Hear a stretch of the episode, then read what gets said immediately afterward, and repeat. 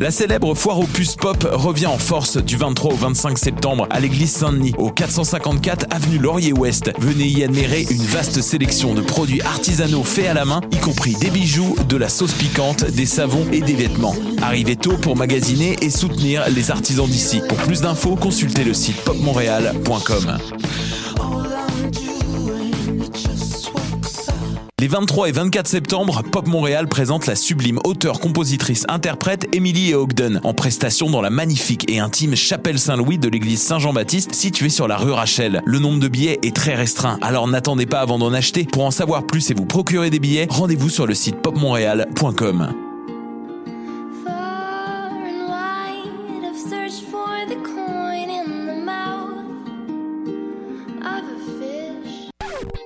Maudit que je m'endors. Je pense que j'ai besoin d'un café. Téléphone intelligent, dis-moi où est le Tim Horton le plus proche. Fuck le Tim Horton. Quoi? Va donc au Salonger à la place au Salonger. Le café est vraiment bon, tu vas l'apprécier. C'est pas juste un jus de boîte que tu bois en attendant qu'il soit l'heure de tomber dans le jean à cochon. Situé au niveau métro du pavillon Aquin, le Salonger, c'est la place pour te sustenter. Bonne nouvelle, Let's Eat Grandma figure au palmarès de choc.ca. Et devinez quoi? La formation donne son tout premier spectacle au Canada le 23 septembre au bar Le Ritz PDB. Précédez les tendances et assistez ici même dans le cadre du très cool festival Pop Montréal à la prestation de ce groupe dont tout le monde parlera sous peu. Pour obtenir des billets ou plus de renseignements, allez au popmontréal.com.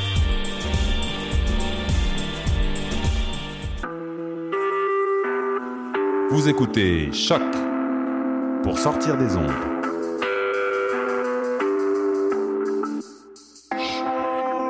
Podcast, musique, découverte. Sur choc.ca. La musique au rendez-vous. Qui était le premier sur Terre? C'était l'œuf ou la poule? Moi, je pense que c'est l'œuf. Moi, non, moi, non, je pense que c'est la poule. Pour moi, c'est la poule. Il y a bien fallu qu'elle sorte de quelque part, la poule. Parce que la poule, elle prend des œufs. Mais pourquoi c'est la nuit bien née quelque part, œuf. Alors, c'est quoi? C'est L'œuf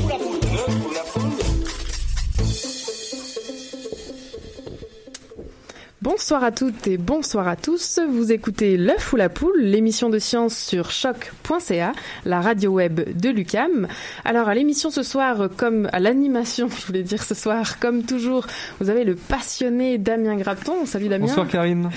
Et moi-même, donc Karine Mona. Vous retrouverez également vos chroniqueuses préférées. Alors Élise Caron-Baudouin, salut. Salut. Et ensuite Nadia Lafrenière et Stéphanie Chang. Salut les filles. Bonsoir. Alors ce soir dans l'œuf ou la poule, on reçoit avec nous dans les studios de choc Raphaël Corbeil. Raphaël, bonsoir. Bonsoir. Merci d'avoir accepté notre invitation. Donc je vais faire une présentation courte, mais on y reviendra euh, au moment de l'entrevue. Donc tu es étudiante chercheur en sociologie, pour être exact en sociologie du racisme. Euh, donc on va revenir sur cette sociologie du racisme ce soir, savoir quels sont les facteurs qui peuvent exclure une population. Euh, donc c'est ça, on y reviendra. Et tu es aussi tu as aussi une formation en journalisme. C'est d'ailleurs grâce à ça qu'on t'a découverte, je pense, grâce à la revue euh, DIR, la revue des cycles supérieurs de l'UDEM, où tu as écrit un article au sujet des Roms, une population euh, sur laquelle on reviendra euh, en France. Donc au sommaire de cette émission, nous retrouvons la chronique toxicologie environnement d'Élise. Alors ce soir Élise, tu nous parles de l'eau contaminée dans la ville de Flint au Michigan. Je te laisserai nous dire ce qu'il en est. Et en fin d'émission après l'entrevue, on retrouve pour euh, leur deuxième chronique la chronique mathématique. Donc on a une réponse à l'énigme à donner et une nouvelle énigme à donner et vous allez nous parler de que je dise pas de bêtises de cryptographie. Voilà, merci. Donc, euh, ben, c'est parti. On commence tout de suite euh, avec euh, la chronique d'Élise. Et oui, on commence avec toi, Élise. Et tu nous parles de contamination au plomb dans les eaux de la ville de Flint au Michigan. Oui, donc euh, ce soir, je vous parle de plomb dans l'eau potable de toute une ville. Donc, euh, comme vous l'avez- mentionné, Flint, qui compte environ 100 000 habitants. Donc, c'est une ville euh, qui est assez pauvre, qui est située au nord des États-Unis. La majorité de la population de Flint est afro-américaine, puis il y a 41 des gens de cette ville qui vivent sous le seuil de la pauvreté. Donc, c'est une, ville qui est située près de Détroit et son, euh, son économie reposait donc en grande partie sur l'industrie automobile.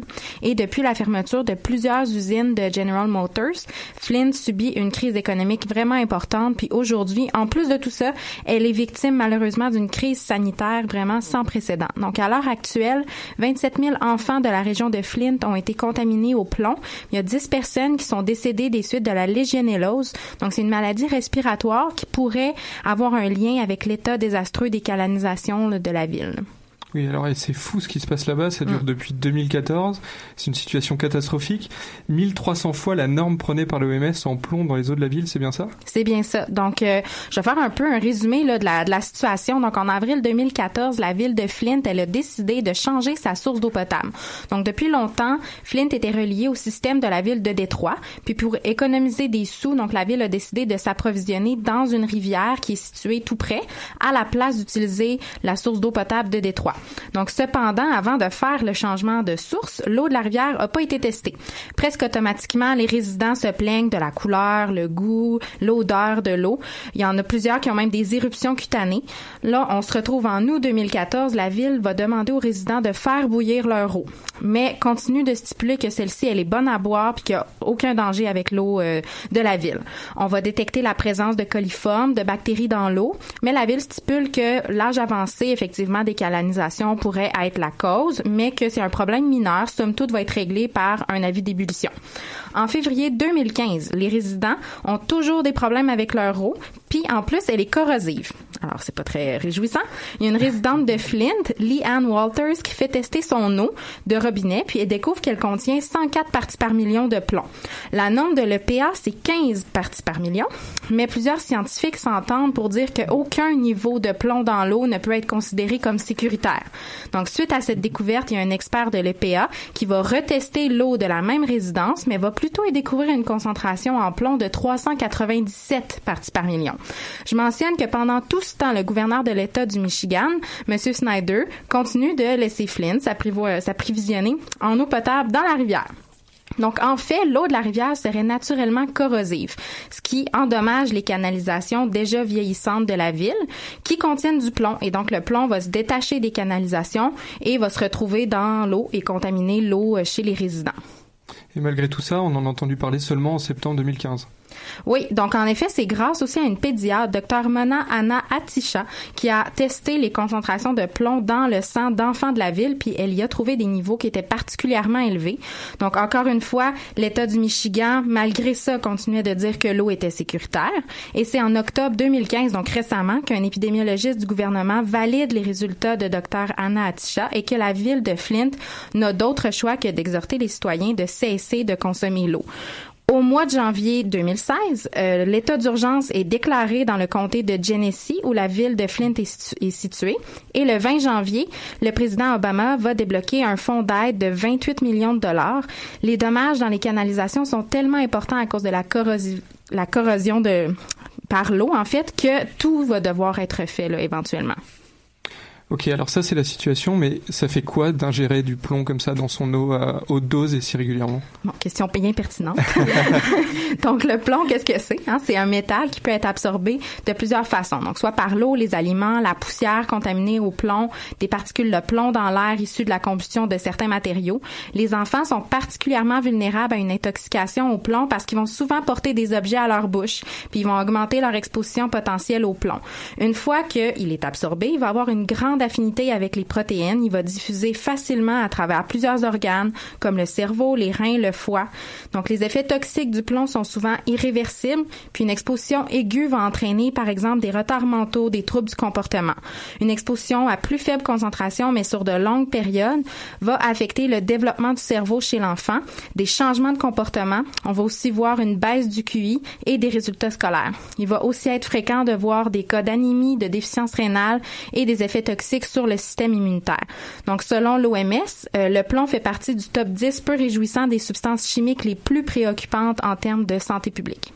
Et alors maintenant, en février 2016, on en est où de la situation à Flint?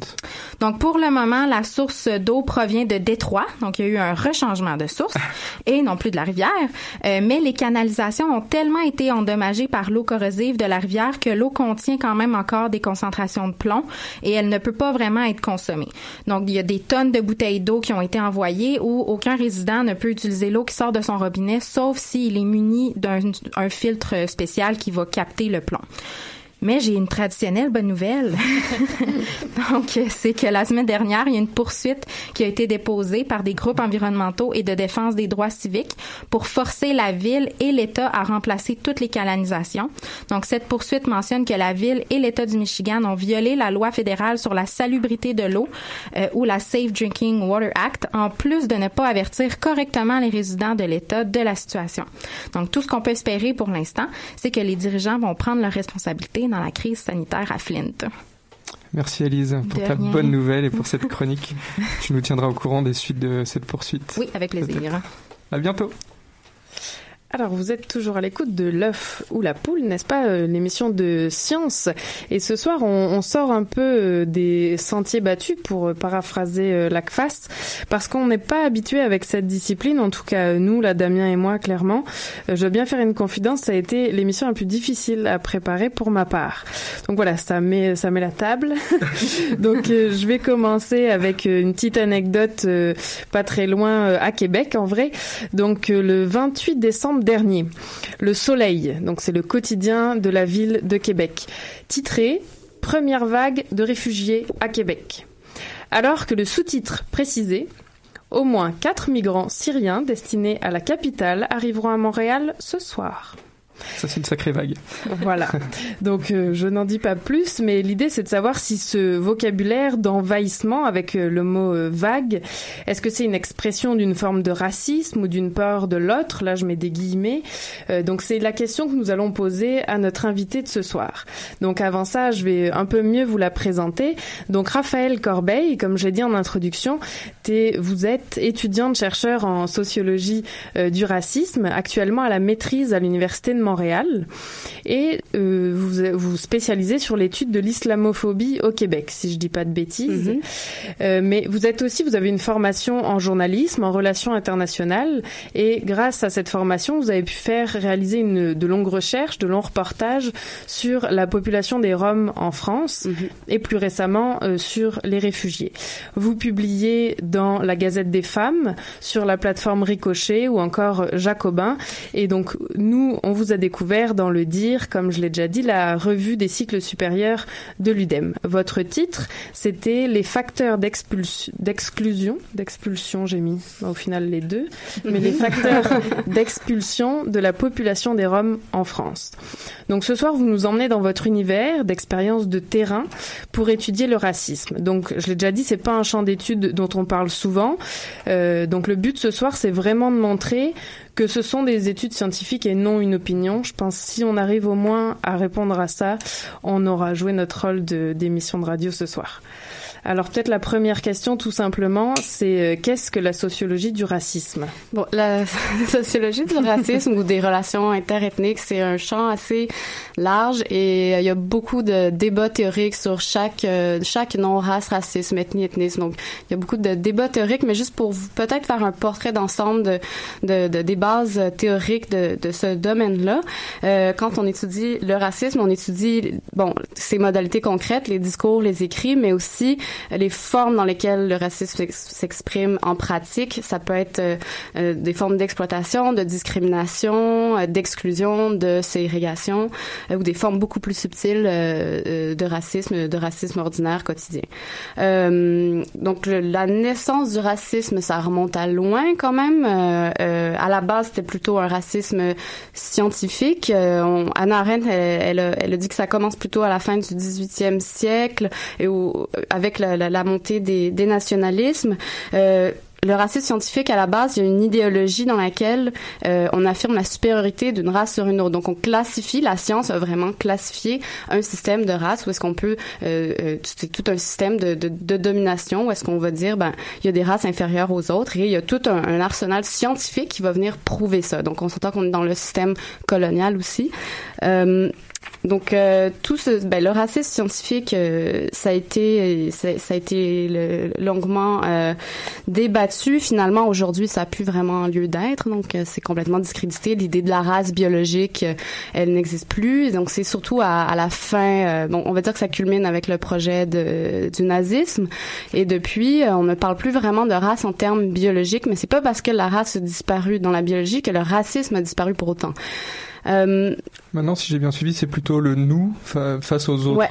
Et donc le nous, ça, ça va représenter n'importe Mais en fait, quel- euh, aujourd'hui, on parle plus vraiment en termes biologiques, on va parler en termes de culture. Uh-huh. Donc, ce qui va amener les chercheurs dans les années 80 à dire il y a un nouveau racisme. Donc, on est, on a passé de l'infériorité biologique à la différence culturelle euh, dans le, dans les discours euh, racistes. Euh, donc, ça va plus se, se, se baser sur la, la différence en termes de culture, de langue, de religion, de tradition. Mais tout ça, c'est il y a aussi derrière ça un sentiment, encore une fois, de, menace sur l'identité du groupe dominant, menace à l'homogénéité nationale face à l'immigration, par exemple. Euh, donc, dans le racisme culturel, il y a l'idée de l'irréductibilité ou d'incompatibilité de, certaines spécificités culturelles, nationales, religieuses ou ethniques. Donc, on parle de cultures qui sont fondamentalement différentes et en confrontation avec la culture du, du pays d'accueil, du groupe dominant. Donc, c'est euh, moi, j'utilise beaucoup le- euh, la sociologie de Véronique de Ruder, Poiret et Vourque, qui parle d'ethnicisation ou de racisation. Il faut vraiment euh, comment dire, mettre l'emphase sur le processus de comment on crée l'ethnie, comment on crée l'autre, comment on l'altérise. Euh, L'ethnicisation, donc, selon eux, c'est un processus de construction des frontières qui va sélectionner euh, ou falsifier ou inventer carrément des traits culturels pour les inclure dans une organisation sociale plus ou moins inégalitaire et hiérarchique. Donc, dans cette, il y a un groupe dominant qui va assigner un autre groupe qui qui va être signifié dans certains et, qui va être réduit finalement à certains traits qu'on aura choisis. Euh, et dans ce bon, euh, il parle d'ethnicisation et de racisation. Finalement, on tombe un peu dans le registre biologique parce que finalement, la culture elle devient tellement euh, déterminante dans l'identité, dans le- de, de la personne ou du groupe qu'on est presque en train de, de biologiser ou de naturaliser la culture. Donc, c'est presque, c'est comme si la culture était presque inscrite dans les gènes du groupe. C'est dire, pour, euh, pour reprendre euh, l'exemple des Roms, même si on, on va pas aller en, en profondeur sur cet exemple-là, mais par rapport au, au nombre, par exemple, dans votre article, et, euh, et je l'ai lu à, à plusieurs endroits depuis, il serait environ 20 000 Roms en France sur 65 millions d'habitants. Donc j'ai fait ma petite recherche. C'est comme euh, aller à Saint-Adèle. Il y a 10 000 habitants à Saint-Adèle, et c'est trois personnes sur les habitants de Saint-Adèle qui représentent, euh, qui représenteraient la proportion des Roms. Donc en, en gros, ils sont très nombreux. Tout ça pour dire. Alors qu'on en nombreux. entend très peu Très peu nombreux. Oui, ah oui, non, pardon, très peu nombreux, excusez. Euh, alors qu'on en entend beaucoup parler. Et là, ça me marque par rapport à ce que vous venez de dire. On crée des espèces de frontières. Mais donc, peut-être pour commencer, on pourrait définir rapidement qui sont les Roms, parce que souvent, bon, on sait pas vraiment. Les gens les confondent avec les gens du voyage, moi-même d'ailleurs, ou les Tziganes, les Gitans. Mm. Donc, qu'est-ce qui définit les, les Roms? Roms, euh, en fait, qui sont installés en banlieue parisienne, c'est surtout ceux-là dont, dont, dont je parle. Donc, on parle de Roms est-européens qui viennent de la plupart du temps de Roumanie, de Bulgarie, qui sont euh, plutôt sédentaires à l'origine, mais on les maintient par le concours de l'action publique dans un espèce de nomadisme forcé qui renforce leur marginalisation et qui renforce leur, leur précarité. Euh, ils sont en France, euh, bon, à la, il y a eu à la, dans les années 90 euh, euh, la, la, la chute des régimes communistes, une ouverture des frontières. Ils sont arrivés. Ensuite, il y a eu les années 2000 euh, où est-ce qu'on a supprimé des visas d'entrée dans l'espace Schengen. Et finalement, c'est en 2007 où est-ce que la Roumanie et la Bulgarie sont entrées dans l'Union européenne. Et il y a beaucoup de tensions politiques à ce moment-là dans l'Union européenne. Et d'ailleurs, il y a des pays membres de l'Union européenne qui disent euh, à la Roumanie, à la Bulgarie, euh, vous, vous respectez pas les droits de l'homme parce que regardez comment vous traitez les Roms. Donc, ça devient une espèce de- d'enjeu politique à, à ce niveau-là. Et c'est aussi à ce moment-là que dans les médias, la question Rome en France devient hyper importante parce que là, tu as les discours politiques de la droite qui vont dire on veut pas ouvrir euh, l'Union européenne à la Roumanie, on va être euh, envahi par les Roms, les pouilleux, ils vont venir euh, profiter de notre de l'assistance sociale, donc tous les clichés qu'on connaît, euh, tous les stéréotypes et les préjugés. Et c'est donc quand on étudie euh, les Roms, c'est un cas exemplaire de la sociologie du racisme parce que c'est à la fois dans les discours et dans les pratiques. Donc on a tout un ensemble de discours qui va venir euh, ethniciser, voire raciser les Roms. Quand on parle, bon, je, je- le- l'exemple du fameux euh, discours de Manuel Valls en 2013 qui dit que les Roms ont, ont une culture fondamentalement euh, à l'encontre de la nôtre et donc ils ont vocation à retourner chez eux on est dans un discours racisant parce qu'on on, on- les exclut. On est en train de dire que finalement leur c'est comme si leur culture, ce que je disais, elle est finalement presque génétique et et on a et finalement c'est euh, bon. Dans la dans c'est compliqué à expliquer. La racisation, c'est qu'il y a un processus qui va créer aussi certains traits. Donc, ce qui est intéressant et triste chez les Roms, c'est que, par exemple, on va dire les Roms sont sales. Là, on, mais on est presque, là, on est presque dans le biologique. Les, les Roms puent. Donc c'est comme si naturellement ils puaient. Alors que on regarde comment ça fonctionne. On n'installe pas les douches, on n'installe pas de toilettes, euh, on ramasse pas les ordures. Donc euh, il y a des rats qui s'accumulent dans, dans leur campement. Euh, parce qu'il faut savoir que les Roms quand ils viennent en France, ils sont dans une état d'extrême pauvreté. Donc ils s'installent dans des dans des terrains vagues en périphérie des grandes villes. Ils, c'est, c'est- ils sont ils sont dans des conditions euh, vraiment misérable.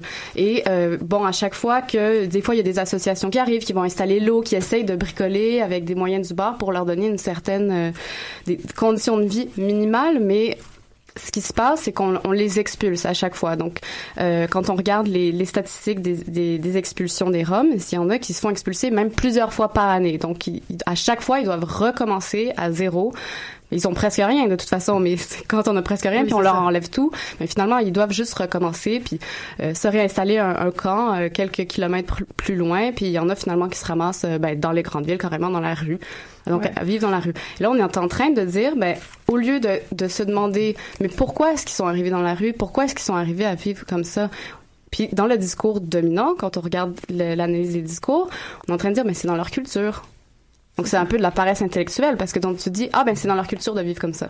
Alors là, Tr- Tristan n'a pas le micro, mais sinon je pense que je, je l'entends déjà par la pensée parce qu'il m'a souvent répété ça. Euh, c'est ça, c'est exactement ce que vous venez de dire, c'est-à-dire que on, on fait comment dire, la personne devient ce qu'on dit d'elle qu'elle est. Je sais pas si c'est bien clair, Ouais. mais c'est exactement l'exemple que vous avez pris avant qu'on aille plus loin sur les droits fondamentaux euh, dans les camps. Mais c'est-à-dire si on dit que la personne est sale, c'est pas qu'elle va le devenir, c'est qu'elle est dans des conditions qui fait en sorte qu'elle soit Ouais. sale. Et donc après, on fait l'amalgame. Je pense qu'on peut parler d'amalgame. Et donc c'est ouais, enfin voilà. juste Alors ça, que- alors ça c'est le c'est le discours qui est relayé dans la société par. Il y a les- plein de gens qui y croient. en Voilà, plus. il y a beaucoup de gens qui y croient, mais c'est le discours qui a été relayé par les politiques, ensuite par les médias, et il s'installe dans la société. Et donc, si on si on revient d'un point de vue sociologique, comment est-ce qu'on fait pour, Quels sont les protocoles qui existent scientifiquement pour étudier cette montée et ce changement de ce changement de vision d'une population? Vous avez dit euh, ethnicité. Comment est-ce qu'on comment est-ce qu'on crée justement cette racisation, cette ethnicité? Ben, Et a- comment on l'étudie après? Comment on la voit Mais arriver? dans les discours, après, en sociologie, par exemple, on va faire euh, une, une analyse médiatique. On va prendre euh, sur telle période, par exemple, les élections municipales. Ça, c'est euh, un bon exemple en politique où on parle beaucoup, beaucoup, beaucoup des Roms. Alors, on va essayer d'analyser comment est-ce qu'on parle de la Comment est-ce qu'on parle des Roms, tout simplement, dans les médias? Donc, c'est quoi les représentations dominantes et qu'est-ce qu'on répète souvent au sujet des Roms? Donc, on les associe souvent à, des problèmes. Donc, les, les gens associent les Roms, c'est problématique. Euh, on parle de leurs campements sauvages, des campements sales, qui vivent dans la... euh, qui- les enfants vont pas à l'école, mais en même temps, ils, ils ont pas vraiment les moyens d'aller à l'école parce que des fois... de- déjà, ils sont dans une situation précaire, donc ils ont peur que, des fois que l'inscription à l'école leur attire des ennuis. Donc, il y a tellement, tellement de... En tout cas, il y aurait des, des volumes à dire là-dessus, je pourrais comme m'éterniser, mais... On peut voir le discours changer dans les médias sur, par exemple, les 15 dernières années, et ça permet de... Ouais, et ça arrive souvent à des moments politiques euh, importants, comme l'ouverture euh, de, de la, la Roumanie, la Bulgarie dans l'Union européenne. Et là, dans, dans mon article, c'était un, un- plus un historien, lui, qui regardait plus les stéréotypes anciens des Roms. Donc, euh, plus le niveau folklorique, les gitans, ah, ils ont la musique dans le sang, nanana, bon. Mais on est quand même changé, euh, on n'est plus vraiment dans ce, dans ce, dans ce répertoire-là, si on peut dire, ou dans ce champ lexical. On est, les, mots qu'on emploie aujourd'hui, c'est plus vraiment cette espèce de folklore-là, mais c'est vraiment, c'est, on a changé, on a changé le discours sur les Roms. C'est, pas nécessairement ils ont des stéréotypes positifs, c'est quand même une forme d'altérisation. Donc, on réduit les gens à, un trait culinaire ou à une musique. On est quand même en train de réduire une personne à certains traits qu'on sélectionne.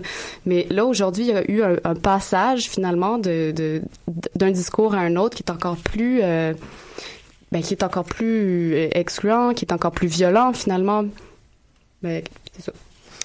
Euh, donc là, comme on disait, les Roms sont peu nombreux et pourtant, ce qu'il faut bien imaginer, c'est qu'ils sont omniprésents euh, dans les médias. Euh, parce que là, donc j'ai parlé de 1 sur 10 000, mais euh, donc en gros en pourcentage, ça fait 0,02%. Et donc ils sont considérés comme une sous-classe d'Européens. Ils n'ont pas les mêmes droits. Là, j'y reviens tout de suite parce que vous l'avez évoqué tantôt. Euh, par exemple, les réfugiés qui sont à Calais, la jungle de Calais qu'on appelle, donc là c'est d'autres populations. Depuis peu, l'Europe a exigé de la France qu'au minimum ils aient de l'eau et qu'on ramasse leurs d'ours, parce qu'il y a 7000 personnes à ces endroits-là. Pour ce qui est des Roms, comme vous venez- de le dire, c'est des petits camps improvisés en banlieue des villes souvent, Mhm. et donc ils ont même pas le droit à ce qu'on ramasse leurs d'ours, à l'eau, et ils sont souvent, euh, Ouais. vous l'avez dit, euh, expulsés. expulsé, donc. euh, Donc, oui. quels sont les facteurs qui, là, on l'a déjà un peu dit, mais qui excluent cette population plus qu'une autre? Pourquoi les réfugiés ont eu gain de cause, admettons? Mais je suis vraiment pas sûre que les réfugiés vont nécessairement avoir plus d'eau ou plus accès à plus de services. Là. Je suis. Oh, disons qu'ils ont les ordures. Euh, admettons si on, euh, non non, ils auront pas plus, ça c'est certain. Ouais. Mais en, en minimum, enfin c'est certain, je suis pas personne pour savoir, mais euh, mais en droit minimum, c'est ça, d'exiger le ramassage des ordures ou quoi. Pourquoi les Roms on s'acharne à ne pas leur octroyer ce minimum là Je sais pas du tout, euh, vraiment. je j'ai pas la réponse. Euh, Il y a le sociologue Éric Fassin qui est assez intéressant là-dessus. Il a écrit un essai euh, politique, euh, Rome politique municipale de la race. Donc lui aussi est dans, dans le, donc il utilise beaucoup euh, les théories du racisme. Mais pourquoi les Roms plus que je pense pas que enfin, je sais pas Je- j'aime pas trop c'est c'est difficile de faire des comparaisons parce que les, les réfugiés les sans-papiers sont dans des dans des conditions vraiment terribles aussi en France euh, euh, C'était plus parce que vous disiez il y a une hiérarchisation des races. Est-ce que là encore, malgré tout, alors qu'on est sorti de cette euh, classification biologique, est-ce qu'on est encore à cause des préjugés dans ce type de, mais on de exclut classification certaines- euh, on exclut beaucoup de, de groupes et, et de groupes qui deviennent encore plus marginalisés de, par cette exclusion. Mais, euh, mais pour revenir à ce que Eric Fassin dit, quand il parle de politique municipale de la race, il dit la manière dont on parle des Roms ou qu'on utilise la, qu'on les racialise finalement, euh, la race, c'est qu'est-ce qui permet de traiter un groupe de façon inhumaine sans pour autant se sentir inhumain. Donc c'est quand on parle de, de racisme, c'est le c'est d'enlever l'humanité à à, à un individu finalement. Et je- là, c'est c'est intéressant l'exemple de la vague des réfugiés parce que euh, on est en train de parler souvent de vagues, de tsunamis. Tu sais, on est un peu dans le- l'ordre du, du- du désordre, du, dé- du désastre naturel. naturelle, Ou ouais. euh, Sarkozy qui fait une blague sur les dégâts d'eau. Donc, on est, on est encore une fois en train de les déshumaniser finalement. Alors que là, l'article, euh, dans le Soleil, il y en a juste quatre. Ça aurait été pas si compliqué de savoir c'est qui ces quatre personnes, ces quatre individus qui ont chacun une histoire, chacun une trajectoire différente. S'il faut, c'était une famille, mais ils ont pas osé, ils ont quand même En mis plus, quatre. donc euh, c'est vraiment pas si compliqué à savoir c'est qui ces quatre personnes. Pourquoi est-ce qu'on peut pas leur redonner leur humanité quand on parle d'eux dans les représentations?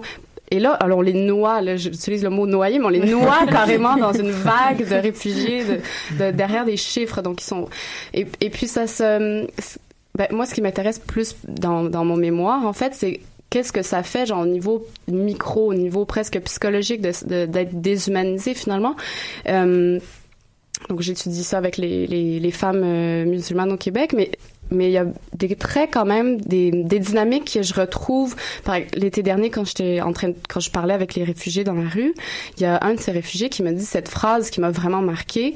Il me dit, moi tout ce que je demande, c'est d'être un numéro, et même ça, on veut pas me l'accorder. Et donc il y a cette toute cette espèce de déshumanisation finalement de, de la personne quand on quand on quand on racisme. Et là, on a beaucoup parlé des des discours. Euh, Ça, c'est un angle typique de, de, de la sociologie, c'est d'étudier les discours. Les discours. Après, les, les politiques aussi. Les qui vont politiques, c'est ça. Mais là, ce serait plus le racisme institutionnel. Hmm. Donc, comment est-ce que le système reproduit des discriminations? Donc là, on va aller plus étudier dans les lois, dans l'accès. Ben, Par, exemple, pour les Roms, est-ce qu'ils ont accès à la santé? Est-ce qu'ils ont accès au travail? Ben, les Roms, la Roumanie et la Bulgarie sont entrés en 2007 dans l'Union européenne, mais ils étaient sous un régime transitoire jusqu'en janvier 2014. Ils n'avaient pas accès au travail.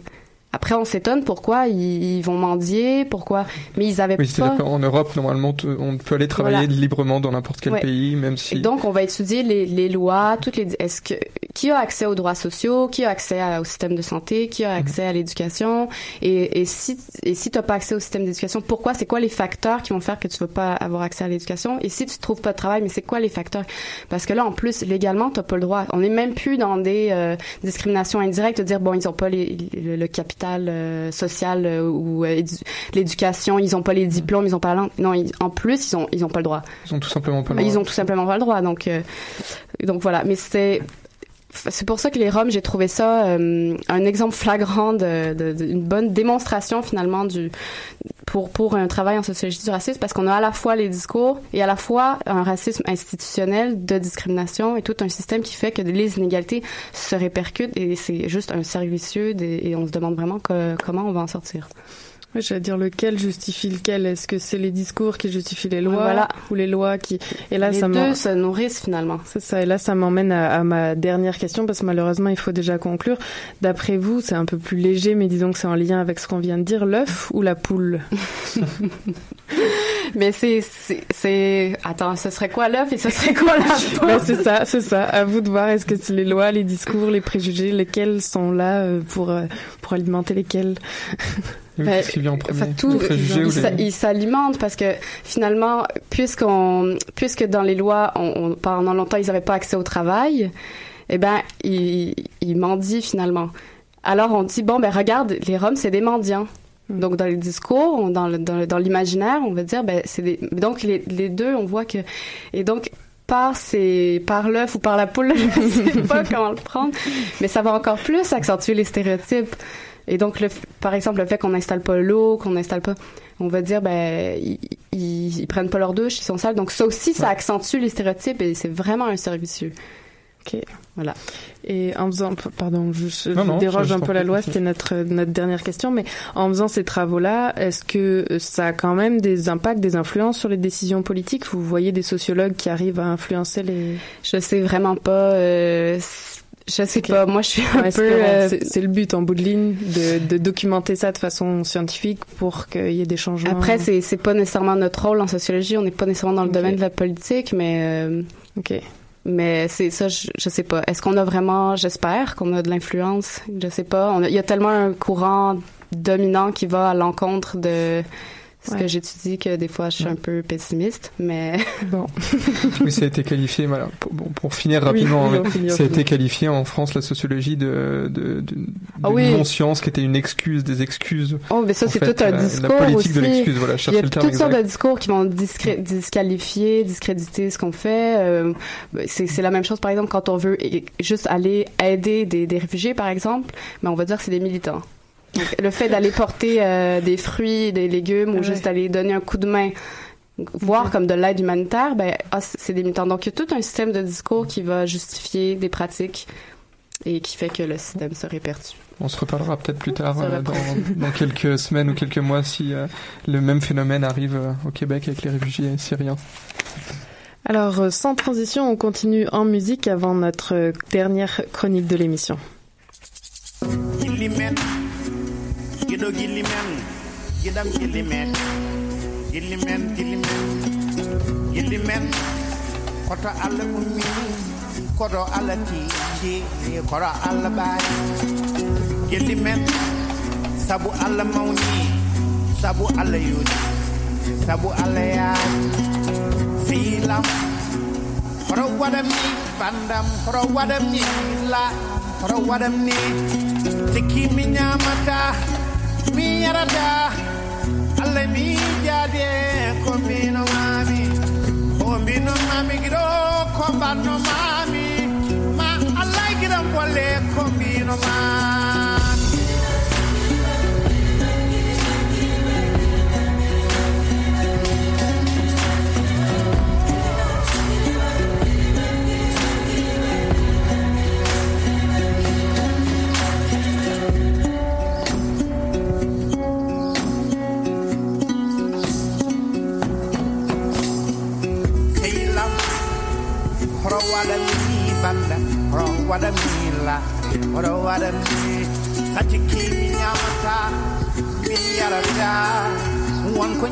jiituɗen laara horo waɗami ko mbino mami. Mami mi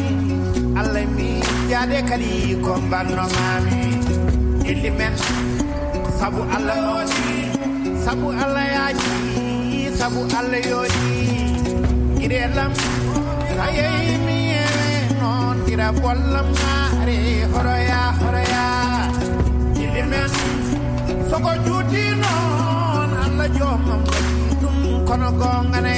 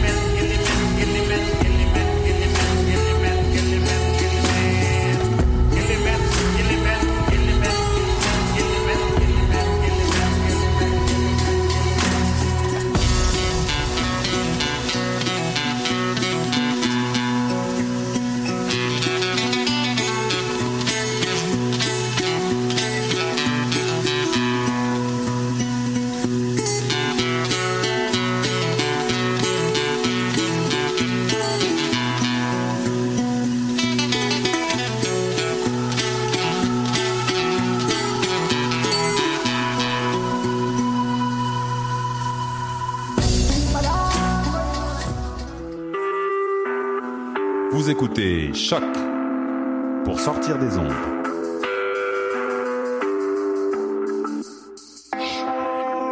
Podcast, musique, découverte. Sur choc.ca. On écoutait Ba Mal avec The Traveler, dans l'album The Traveler, pardon, le titre Gilly Men. Alors Gilly Gilly, on enchaîne sur les maths, aucune transition. Et donc aujourd'hui, vous nous parlez de cryptographie, c'est ça les filles Oui, exactement. Donc, on vous propose une petite inc- incursion pardon, dans le monde mystérieux de la cryptographie. Mais d'abord, on va solutionner l'énigme qu'on a annoncée sur la page Facebook de l'émission. Euh, il y a deux semaines. Donc, on vous rappelle la situation. C'est l'anniversaire de Karine et Tristan lui fait un gâteau. Comme les deux sont très gourmands, mais aussi généreux, ils choisissent de partager le gâteau avec toute l'équipe de l'œuf ou la poule. Yay! Sachant que tout le monde veut le plus gros morceau du gâteau, peut-on trouver une méthode pour le couper de façon à ce que tout le monde soit satisfait et ça peu importe la taille de l'équipe? Donc, comme on est 10 en ce moment en studio, ben, on va vous donner la solution pour 10 personnes, mais sachez qu'elle fonctionne pour euh, n'importe quel nombre. Donc, on va euh, procéder en numérotant les personnes de 1 à 10, comme ça on va pas euh, s'enfarger dans les noms des gens. Euh, la première personne, ce qu'elle va faire, elle va couper le gâteau, donc une part qu'elle estime être le dixième, et la deuxième personne va faire un choix. Donc, si elle croit que la part qui a été coupée par 1 est trop grande, ben, elle va, elle, la couper pour la ramener à ce qu'elle pense, elle, être le dixième. Sinon, si elle croit que la part est raisonnable, elle va laisser la part à 1. Sinon, si deux décident de retrancher une partie, on recommence avec le même principe. Donc, trois va maintenant décider s'il donne la pointe à deux ou s'il en retranche encore une partie. On va continuer comme ça jusqu'à ce que une des personnes décide de pas retrancher une pointe et à ce moment-là, c'est la dernière personne qui a coupé une part qui se retrouve avec le morceau.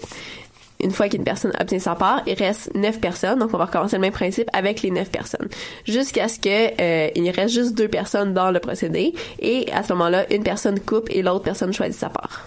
Et là, de cette façon-là, on va s'assurer que chaque personne est satisfaite de son morceau de gâteau. Super. Donc maintenant qu'on a réglé les chicanes de part de gâteau. Je vais dire, on peut être gourmand, mais pas affamé, là. Faut pas être Non, c'est ça. oui, donc on peut maintenant entrer dans le vif du sujet d'aujourd'hui, soit la cryptographie. On va commencer par écouter un extrait du film Le jeu de l'imitation. C'est le meilleur outil de cryptographie de l'histoire. Les Allemands s'en servent pour coder toutes leurs communications importantes. Tout le monde pense que cette machine est indéchiffrable. Cette machine nous permettra de déchiffrer tous les messages et de remporter la victoire. Je ne suis que mathématicien. Vous avez plus de secrets que le meilleur des espions. Donc, la cryptographie, qu'est-ce que c'est? Euh, c'est la pratique et l'étude de techniques qui vont servir à rendre sécuritaire une communication en deux- entre deux personnes. Quand on parle de code secret, on utilise généralement le même code pour encoder et pour décoder.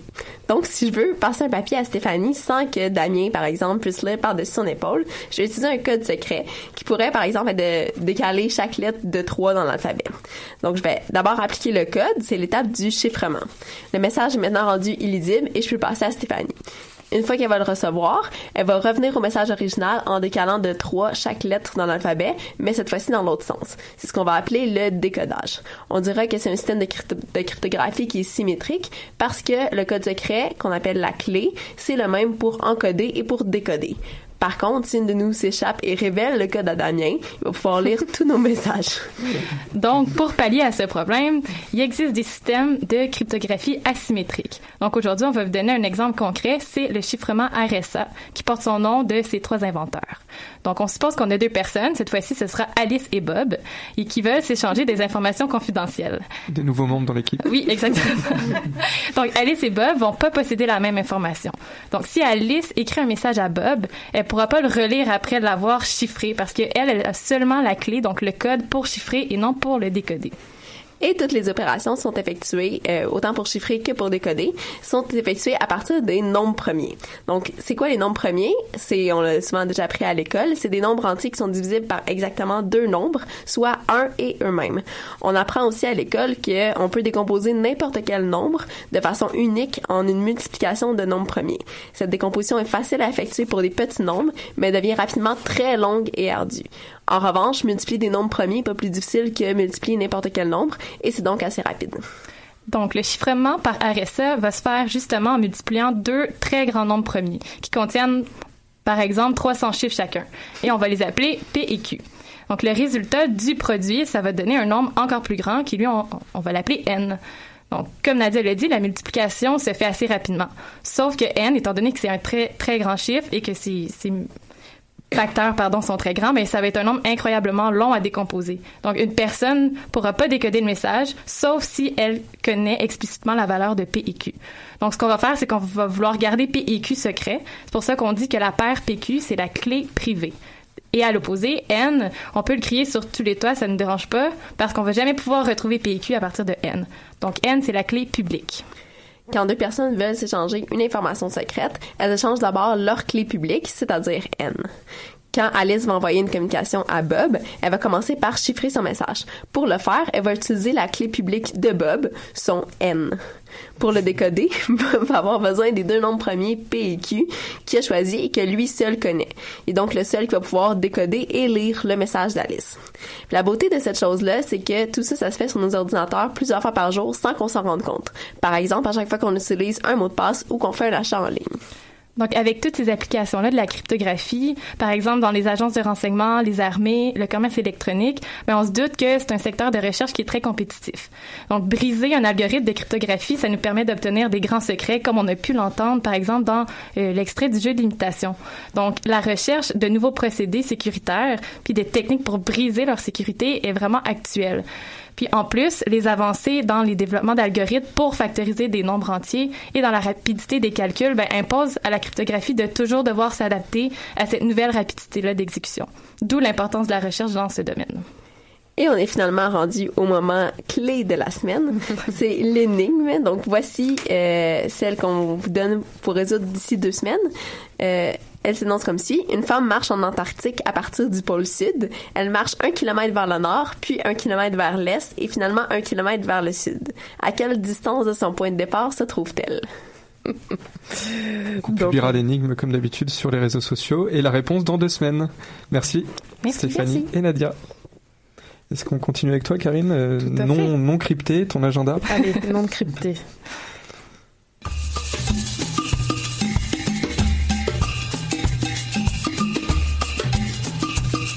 Alors, pour ce soir, j'ai sélectionné trois événements et le premier, c'est l'ouverture du concours de la bourse Fernand Seguin 2016.